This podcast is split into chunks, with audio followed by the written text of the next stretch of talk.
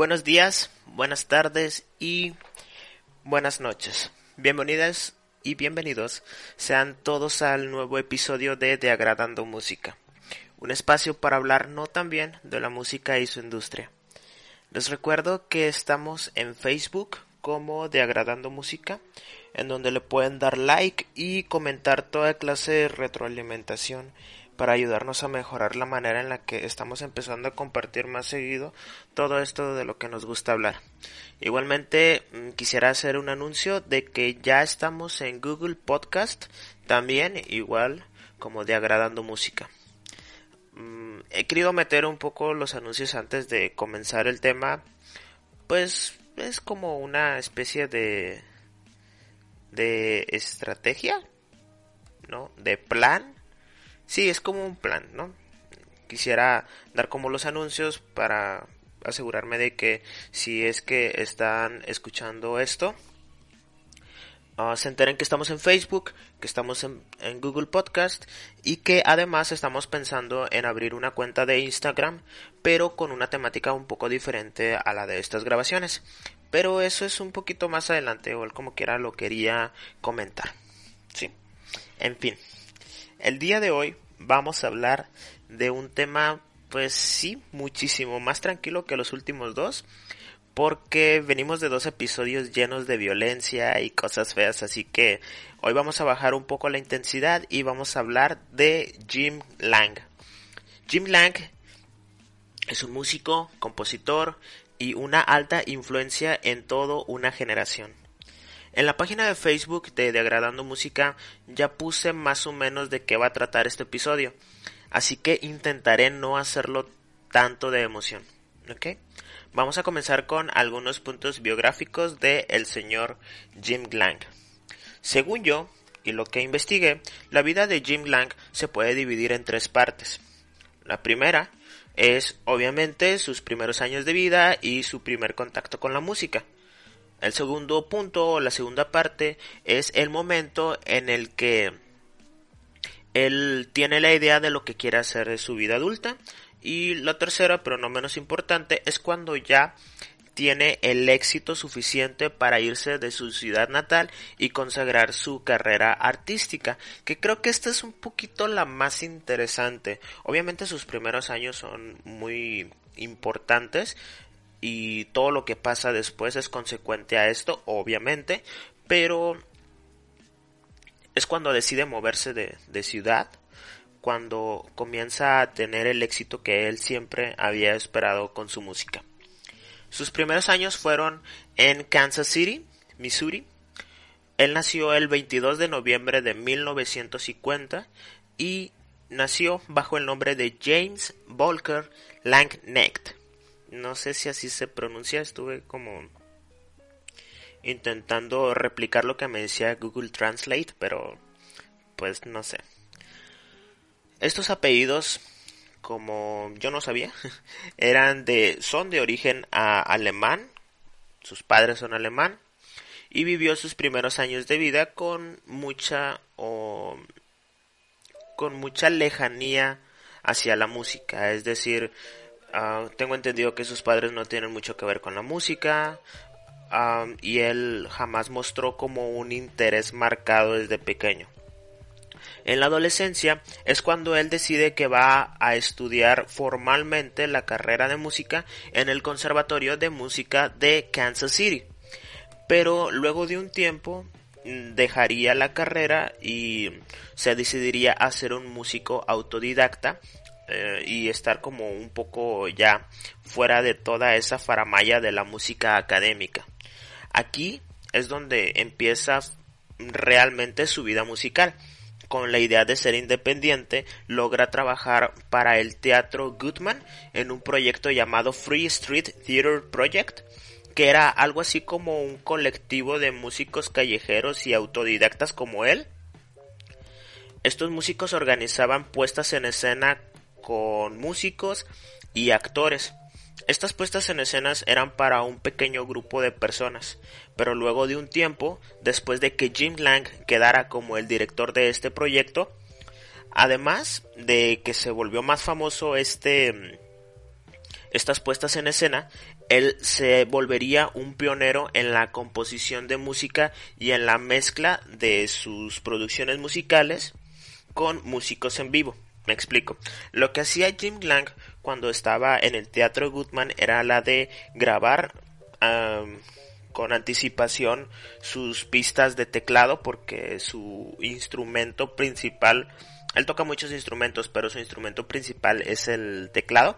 Entonces él se grababa desde un día o una semana antes y cuando le tocaba hacer una puesta en escena, básicamente él ponía la, la, la grabación de él tocando, perdón, y esperaba a que todos se unieran como a eso que él había tocado y salían cosas muy chidas. De hecho hay videos en YouTube de sus presentaciones, son como una especie de orquesta, pero muy, muy, muy, muy callejera, muy, este, orgánico, muy, muy chido y aparte todo esto va en el ecosistema del jazz. Entonces hay mucha improvisación, eh, los actores hacen performance, y todo gira en torno a la música y es una idea sumamente eh, interesante y, y, curiosa si no estás como relacionado tanto con este con este género. Bueno, eso es lo que él hacía, ¿no? Um, mm. él tenía muchos compañeros en este colectivo y junto con él creaban una especie de historia, como ya lo había comentado, y es este formato el que volvería famoso no solamente a Jim Lang ahí en el área de Kansas, sino también el Teatro Goodman se volvería pues uno de los primeros lugares que, ah, que desarrollaría esta especie de esta especie de formato. Las fechas de estos tiempos realmente no las encontré, pero intuyo que esto ocurrió entre los 70s y los 80s y lo voy a decir con mucho temor a equivocarme porque realmente no sé si fue en el 75, en el 82, no sé, fue en un punto de los 70s y de los 80s. En aquella época, a finales de los 80s y comienzos de los 90s, él viaja a Los Ángeles. Cabe señalar que si entre los 70s y los 80s él se consagró en esa parte del país, irse a Los, a, los Ángeles ah, significaría probar suerte, ahora sí ya como un músico un poco más experimentado, pero sin tanta presencia en esa parte del país. afortunadamente, gracias a un gran esfuerzo, además él tenía un excelente estilo y sigue siendo un virtuoso en lo que hace, llegó a colaborar con grandes referentes para la música para la música como Tad Rundgren, el británico Joe Cocker y con The Pointer Sisters. Además colaboró con bastantes, o sea, la lista que yo encontré de colaboraciones en esos tiempos es enorme, pero yo menciono a estos tres porque además de que son los más famosos, fueron tres exponentes artísticos de suma importancia para el crecimiento compositivo de Jim Lang, sobre todo Joe Cocker. Joe Cocker ayudó demasiado en el crecimiento mm, profesional porque después de las colaboraciones que tuvo con él empezó a ser contactados por directores de cine independiente mm, también por algunos otros de renombre y al final después de haber trabajado con en muchos proyectos de diferentes tipos mm, iba a decidir inclinarse por un estilo un poco menos serio en el que fácilmente encajó por su habilidad para tocar diferentes géneros, diferentes estilos, pero sobre todo el jazz. Recordemos que en el teatro Goodman Jim Lang desarrollaba muchos géneros, pero él siempre se basó en el jazz. De hecho, lo que estamos escuchando de fondo es un playlist que encontré en Spotify Obviamente nada de esto está auspiciado por Nickelodeon ni nada de eso, porque vamos a hablar de Hey Arnold. Ya no me puede contener de decir de qué íbamos a hablar. Mm.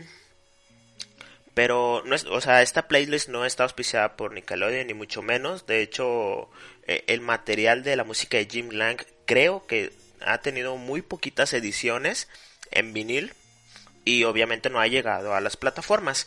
Pero en esta playlist el 100% de las canciones tienen que tener algo que ver con el jazz.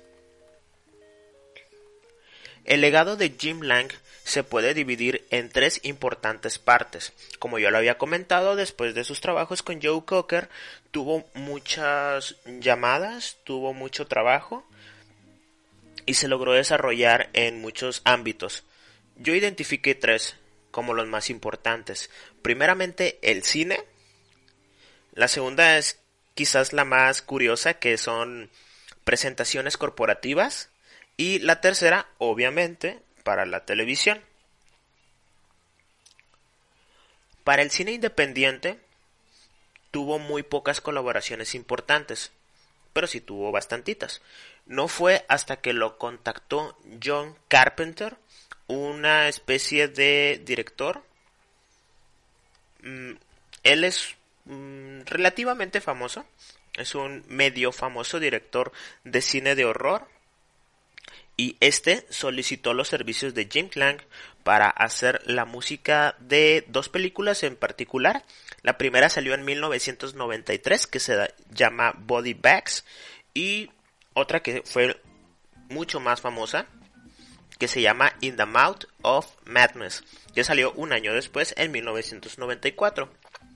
Algo curioso sobre el trabajo que hizo Jim Lang para In the Mouth of Madness es que la canción inicial de la película en donde aparecen los, actores, el director, los escritores, la música y todo eso, se parece mucho a una canción de Metallica que se llama Enter Sadman.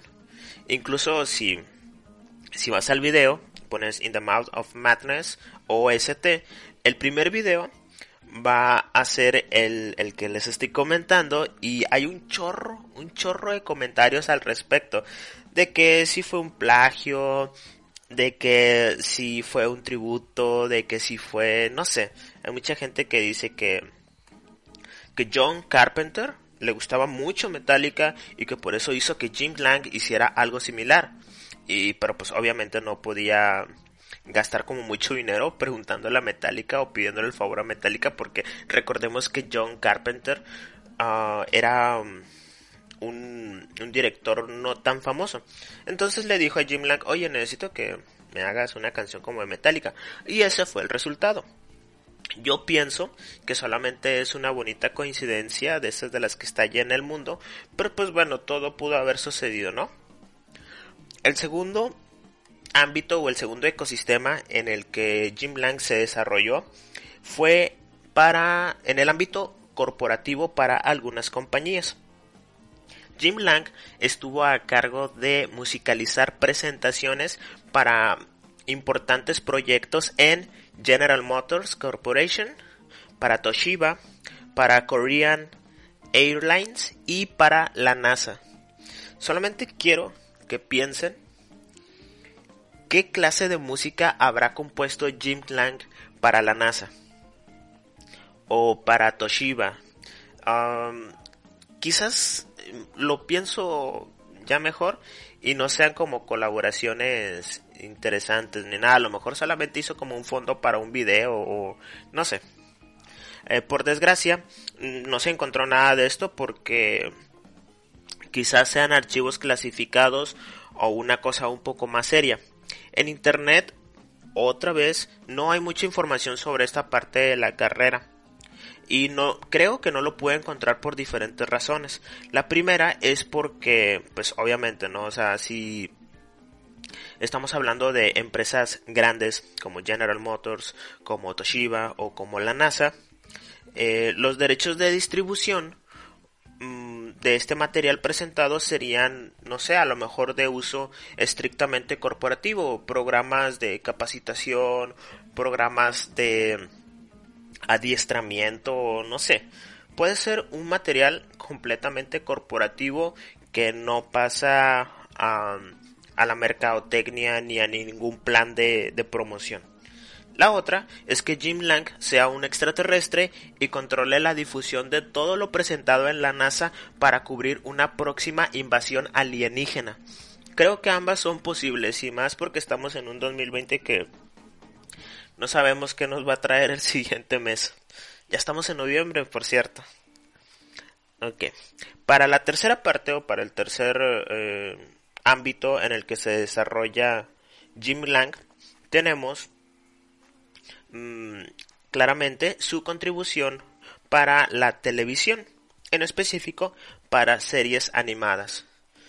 Jim Lang ha colaborado o colaboró mm, principalmente para la PBS o Public Broadcasting Service, que es un es un canal público. Encontré que era un canal público de televisión en Estados Unidos que, bueno, lo leí en Wikipedia que son una organización sin fines de lucro enfocada en el contenido e-, educativo. Algo así como 11 TV, no sé si todavía están, si todavía existe ese canal, pero cuando yo estaba más, más morro, eh, conocía este canal que era básicamente un contenido educativo. Todos sus programas eran contenido educativo, entonces creo que es una comparación tonta y burda, pero bueno, de esta manera yo lo pude conectar. Otras colaboraciones importantes para Lang fueron con Walt Disney, para DreamWorks y para Universal, entre otras menos famosas. Esto que lo esto que encontré lo vi en su perfil de esta red social corporativa, como en donde pones en qué estás trabajando, en dónde has trabajado y qué es lo que estás buscando. Se llama LinkedIn, LinkedIn. Ah, chingada. Pero bueno, eh, no hay tampoco muchas referencias exactas sobre en qué material específico ha trabajado con estas compañías. En estos casos, mmm, creo que a lo mejor con Walt Disney, con DreamWorks o con Universal pudo haber trabajado de una manera un poquito más indirecta sin llegar a una colaboración como tal. Y miren, yo realmente lamento que casi toda la información que estoy dando ahorita sea a un nivel superficial. La verdad es que me he dado cuenta a medida que fui em, investigando un poco acerca de la vida de Jim Lang que los profesionales de la música o los que se dedican como un trabajo a la música un poco más serio tienen una especie de como aura o un aroma anónimo. Me explico. Sus nombres jamás, jamás los vas a ver en letras grandes para producciones gigantes y respecto a esto creo que hay muy poquitas, muy poquitas excepciones de grandes músicos o grandes compositores que hayan aparecido como como protagonistas o como colaboradores importantes para las películas. Actualmente lo que se está haciendo es que invitan a un artista que no se dedica a la composición de música para eh, películas y le piden que haga pues eso, música para una película. No siempre sale porque por ejemplo los artistas están acostumbrados a hacer no sé, piezas entre 4 minutos y 3 minutos y medio y los compositores profesionales de música para cine pueden hacer piezas de hasta, no sé, dos horas quizás. Entre estas excepciones de las que estoy comentando, yo voy a decirles acerca de tres. Tres muy importantes. El primero es Clint Mansell, que él es el compositor del tema principal de Requiem for a Dream, que salió en el 2000. Y bueno, ¿quién será ese pinche vato, no? Ni en su casa lo conocen. Y yo pensaba que era mm, anónimo. Mucha parte de su carrera es anónima, pero si ponen el tema principal de Requiem for a Dream, van a estar de acuerdo conmigo en que más de tres veces en toda nuestra vida lo hemos escuchado. Otro ejemplo es John Barry, que es el compositor del tema de la película, pues de la más famosa del 007, que es la de From Russia with Love. Y el tercer ejemplo es no solamente el más famoso, sino este cabrón es toda una institución en la, en la música compositiva para, para el cine. Y me refiero al señor John Williams. John Williams es el creador de temas como el de Star Wars en 1977, Tiburón en 1975, E.T. en 1982 y ya más, mm, más de este lado, Harry Potter y la Piedra Filosofal en 2001.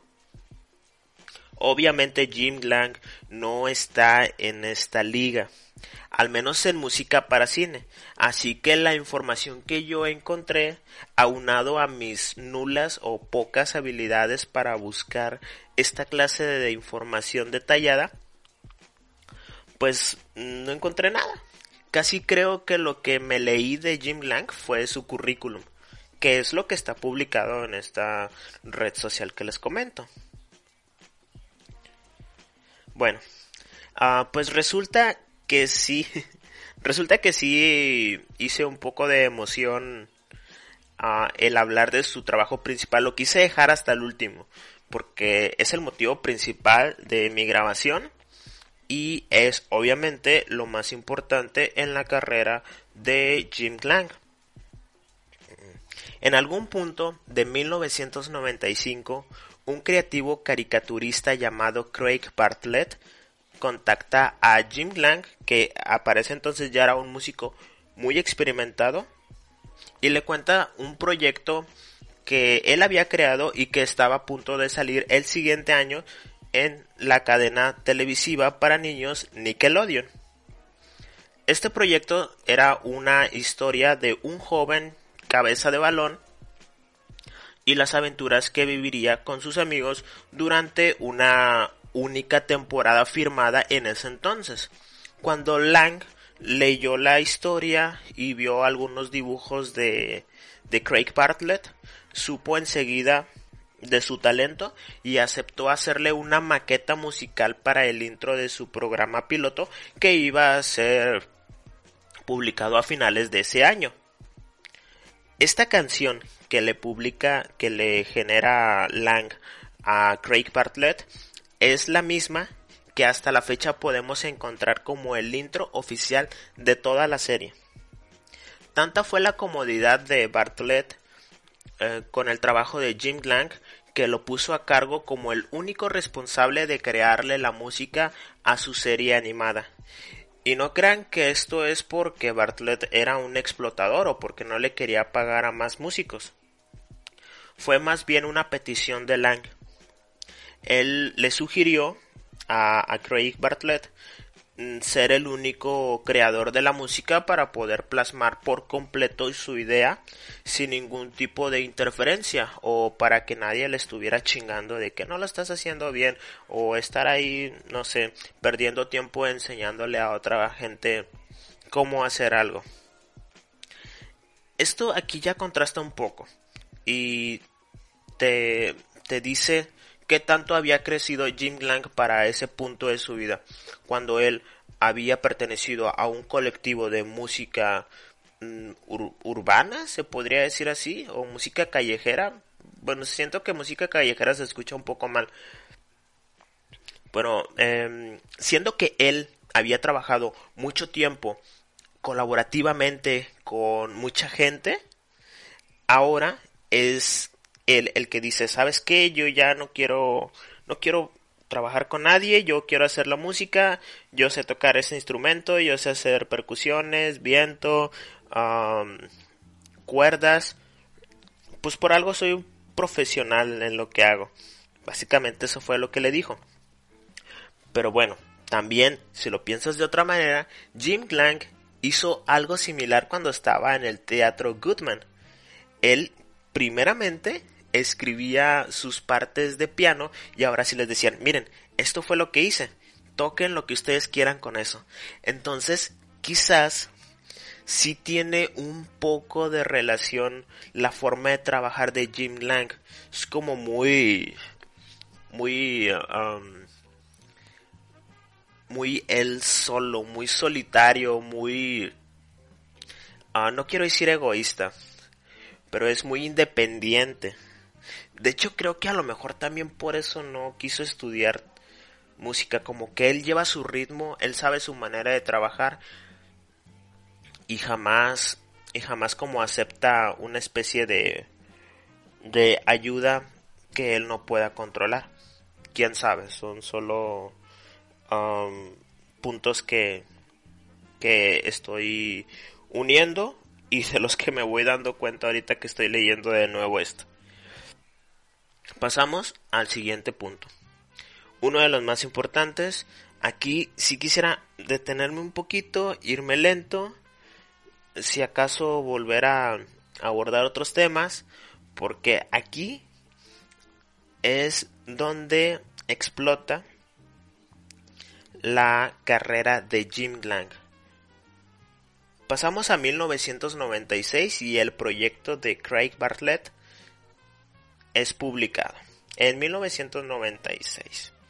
A. Arnold fue transmitido por primera vez el 7 de octubre de 1996 en Nickelodeon y básicamente, como ya les había comentado, trata de un astuto joven que adora jugar fútbol con sus béisbol, perdón, adora jugar béisbol con sus amigos y vestirse igual todos los días. La peculiar forma de su cabeza se parece a la de un balón de fútbol americano. Pero esto no lo hace ni menos ni más especial. Es, en cambio, su forma de ver la vida y las experiencias que afronta día a día lo que lo hacen ser quien es.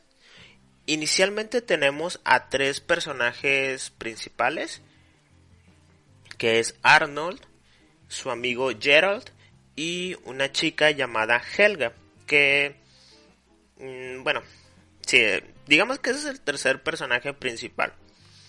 Pero también hay personajes principales o de apoyo, tales como Phoebe, Harold, Stinky, Sid, Ronda, Eugene o Laila.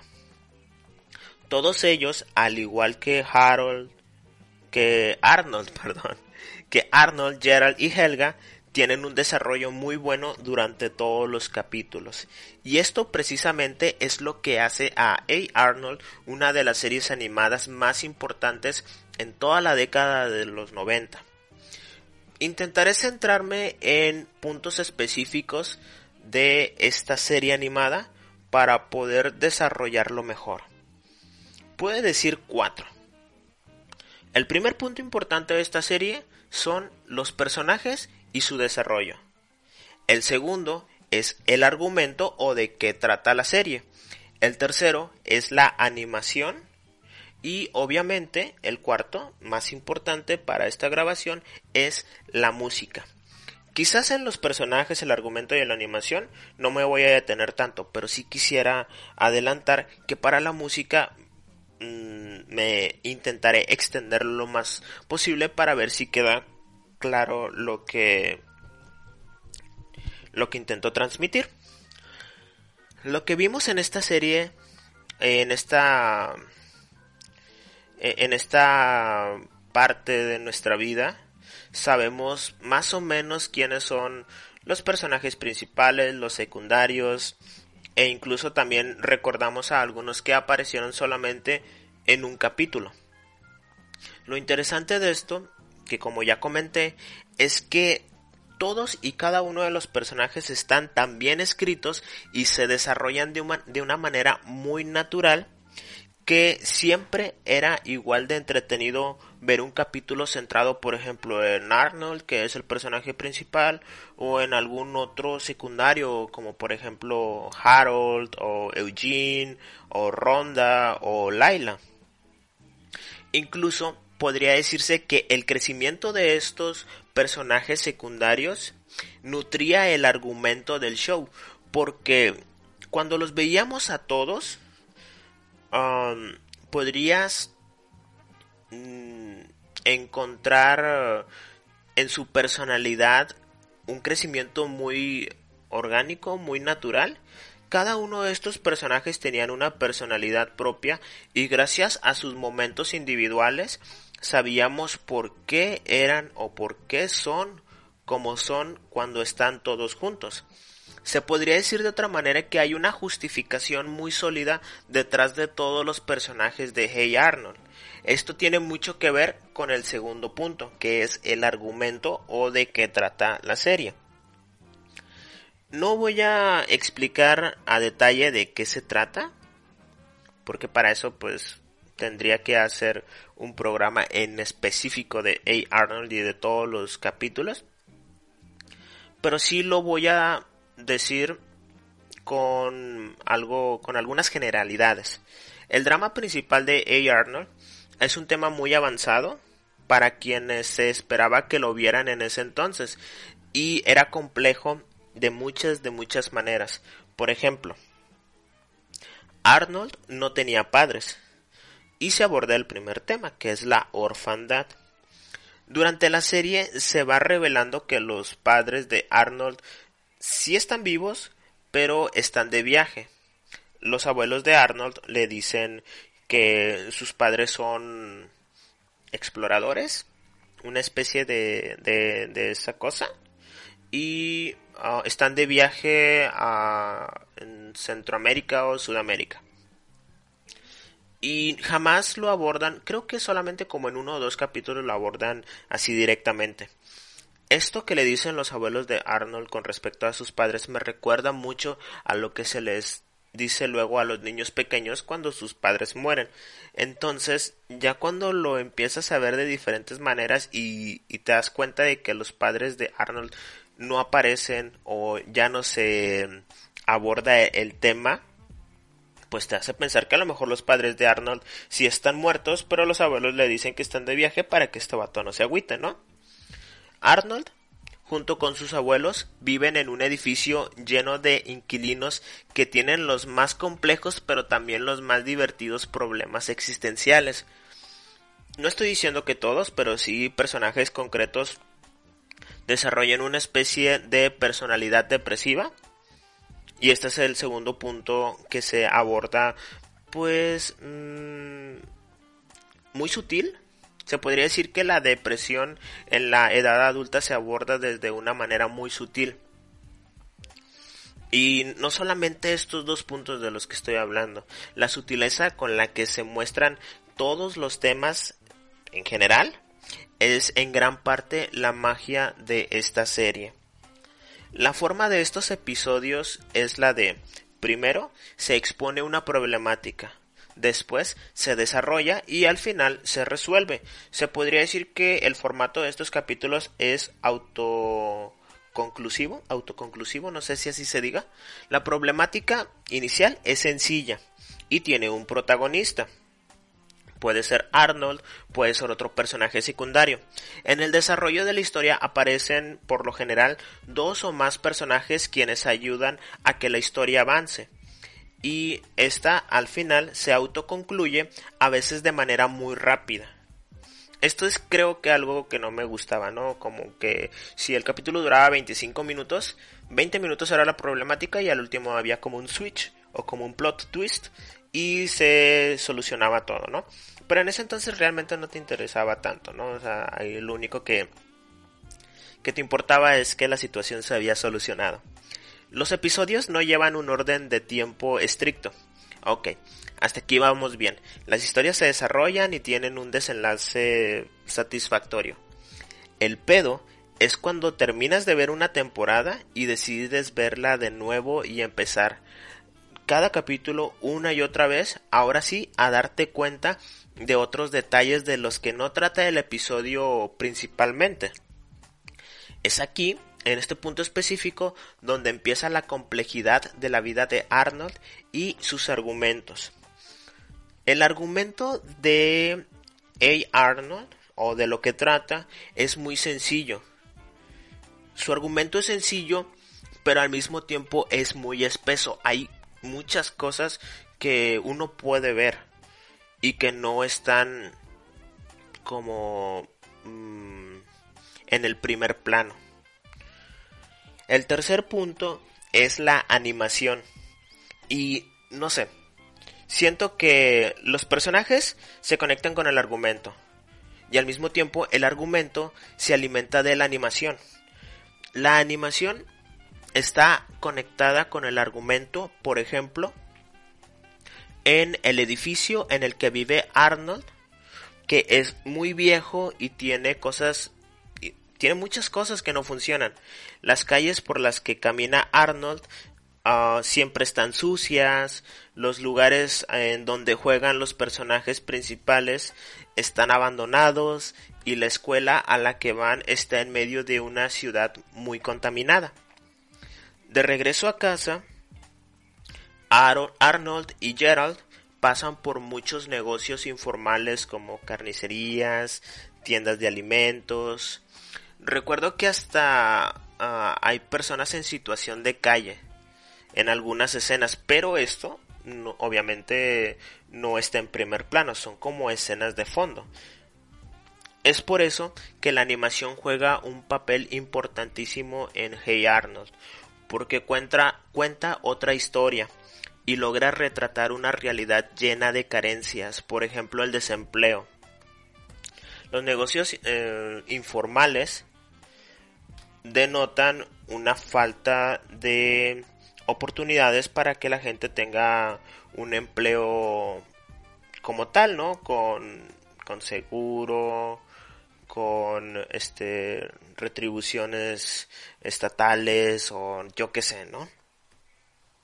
El problema del desempleo o la situación de desempleo que se aborda en la animación de A. Arnold podría ser conectada con los problemas existenciales que tenían algunos personajes adultos de la serie y si lo logras conectar un punto con el otro te va a dar un chingo un chingo de cosas y un chingo de material para pensar.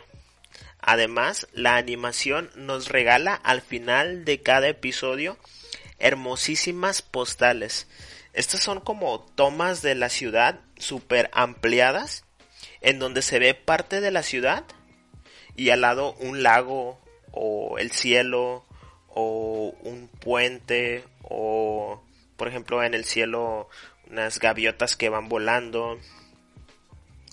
Esto, mm, bueno, al menos a mí, cuando ya los vi muchas veces los capítulos, me daba a mí la impresión de que al final, a pesar de todos los problemas de los que ya me estaba dando cuenta que tenía la serie, el, el creador el creador de, de la caricatura decía, mira, todos estos problemas están contenidos en algo muy pequeño, en una parte del mundo muy insignificante en relación a un panorama más amplio.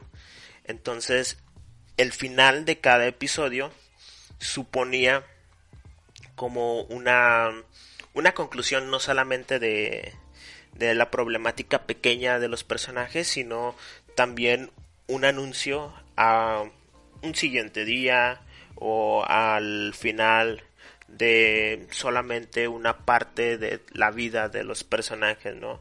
Esto está súper, súper, súper elaborado y está rimbombante y la chingada.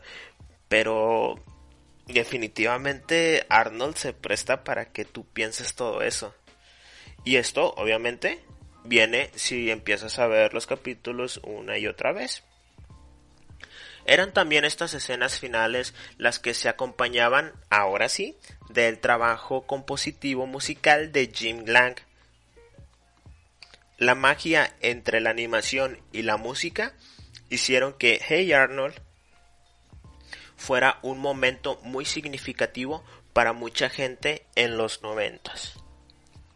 La carrera de Jim Lang ha dejado marcado al mundo y en especial a los nacidos en los años 90 por su trabajo en Hey Arnold. La música jazz, que es en donde se desenvuelve completamente la, um, la serie, o esta parte de la serie,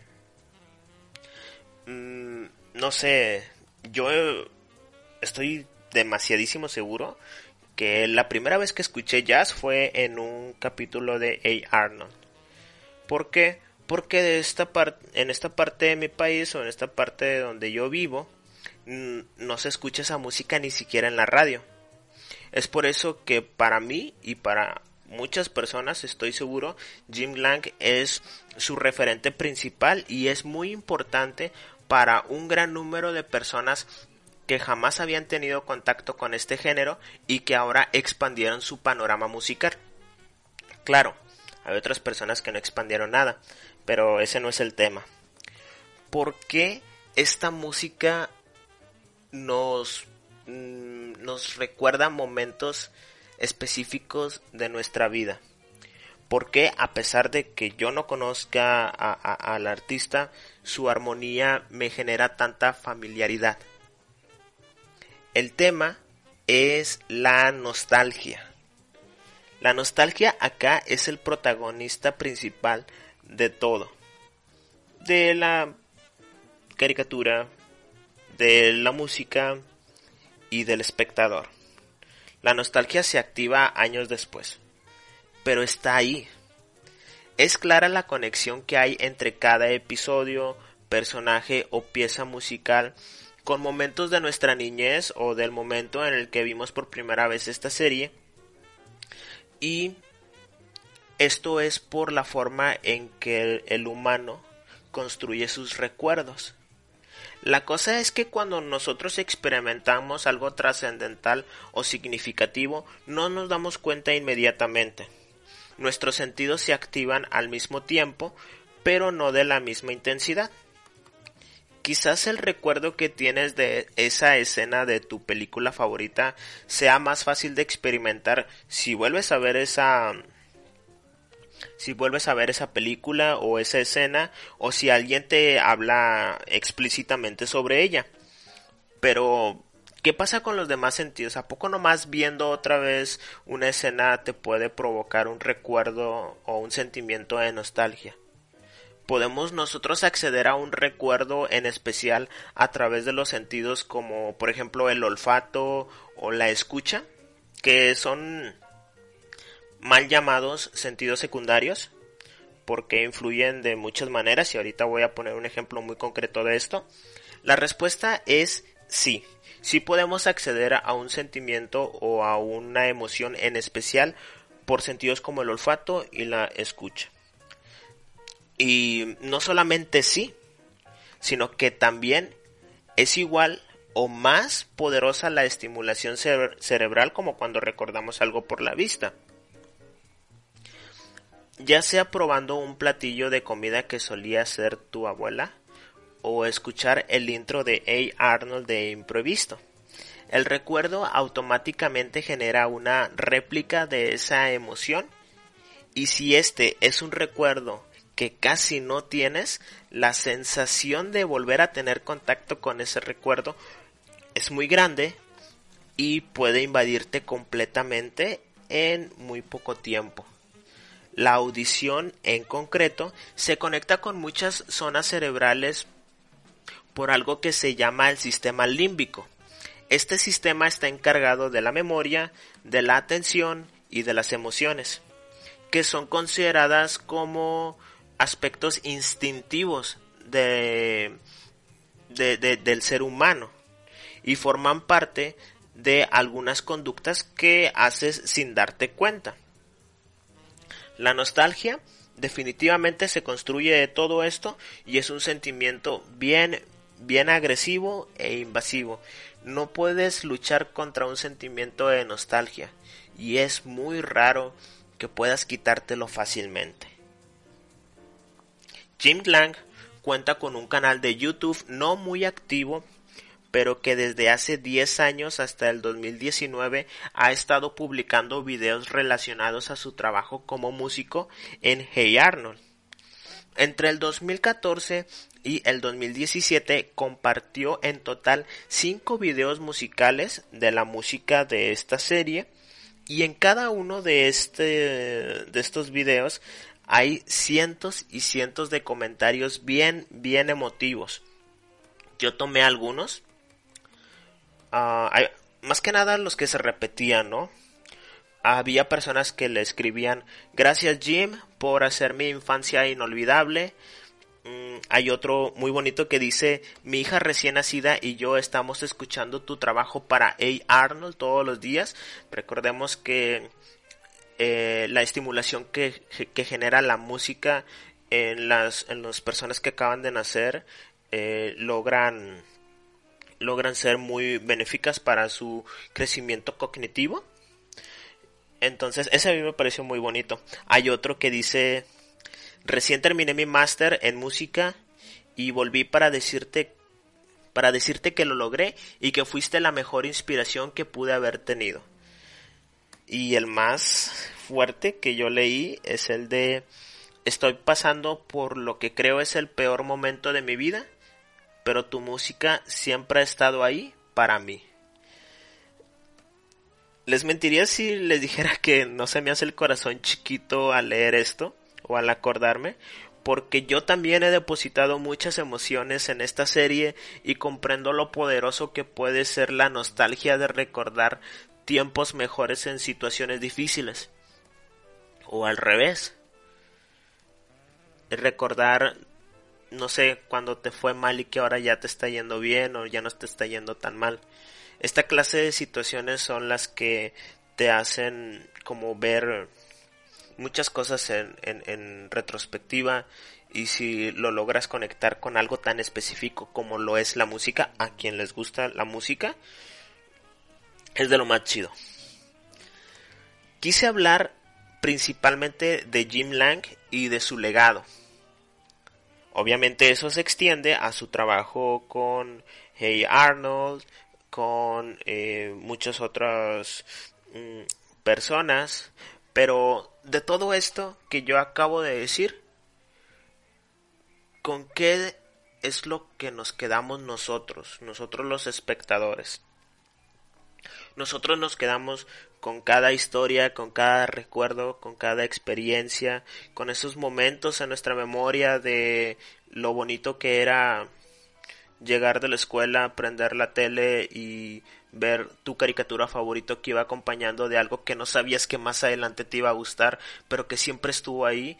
Entonces, cuando lo ves en retrospectiva y dices, oye, ¿sabes que yo acabo de ver hace dos años la película de A. Arnold y es la misma música y, y, me, y me recordó a cuando yo vivía en tal lugar y, y veía la serie y me acuerdo de tantas cosas? Entonces, eh, concluyo que cada historia es diferente, cada historia es especial. Los recuerdos que tú tengas con Hey Arnold no son menos significativos ni más significativos que los que tengo yo, que los que tienen las personas a tu alrededor que también lo han visto. Así construimos nosotros nuestra vida en base a memorias significativas, a experiencias trascendentales, como luego se les dice. Y así andamos por la calle, siendo un desmadre de recuerdos y de experiencias significativas. Jim Lang actualmente tiene un estudio de música en Los Ángeles y tengo entendido que su hijo sigue creando música junto con él y apoyándolo en proyectos diversos. Uno de los proyectos más fuertes que tiene ahorita Jim Lang es la de un estudio que apoya a proyectos de jazz otra vez, el género jazz. Um, son proyectos de jazz emergentes a quien Jim Lang ayuda a producirles su música. No sé, luego ya reflexiono un poco y me pongo a pensar si este vato sea mm, consciente o si piense muy seguido en todo lo que significó para mucha gente su música. Yo, en lo personal, quise aprovechar el espacio para hablar de Jim Lang porque sentí que debe de haber más gente que sepa quién es este tipo, que sepa lo que hizo y todo lo que aportó a una generación. No estoy ah, exagerando. Definitivamente, ah, si tú creciste con, si tú eres generación Nickelodeon ni Cartoon Network o cosas de esas, A. Arnold es un caso muy, muy, muy aislado y muy significativo para mucha gente. Igualmente hay que agradecer al señor Craig Bartlett por haber creado ese vecindario lleno de personas tan reales que a veces se sentían más reales que lo que tú vivías. No hablé de los capítulos como ya les había comentado para no extenderme y creo que fue lo correcto. Aparte que, o sea, si tú llegaste a esta grabación porque en el título voy a poner Hey Arnold, es porque tú ya sabes de qué trata la serie. Entonces, ¿por qué me voy a poner yo a platicarte los capítulos de algo que estoy seguro ya viste? Con esto voy a despedirme. Si tienen la oportunidad de ver Hey Arnold en los siguientes días, en los siguientes meses, en los siguientes años, espero y piensen en el señor Lang cuando escuchen ese intro o cualquier tema aleatorio al final de cada episodio. Les agradezco mucho que estén escuchando estas grabaciones. La siguiente es un tema muy, muy, muy muy chido que ya tengo preparando desde hace como dos o tres meses que es el de el punk rock con su relación a la industria discográfica. Espero que tengan la oportunidad de escuchar más de estas grabaciones. Y pues bueno, eso sería todo.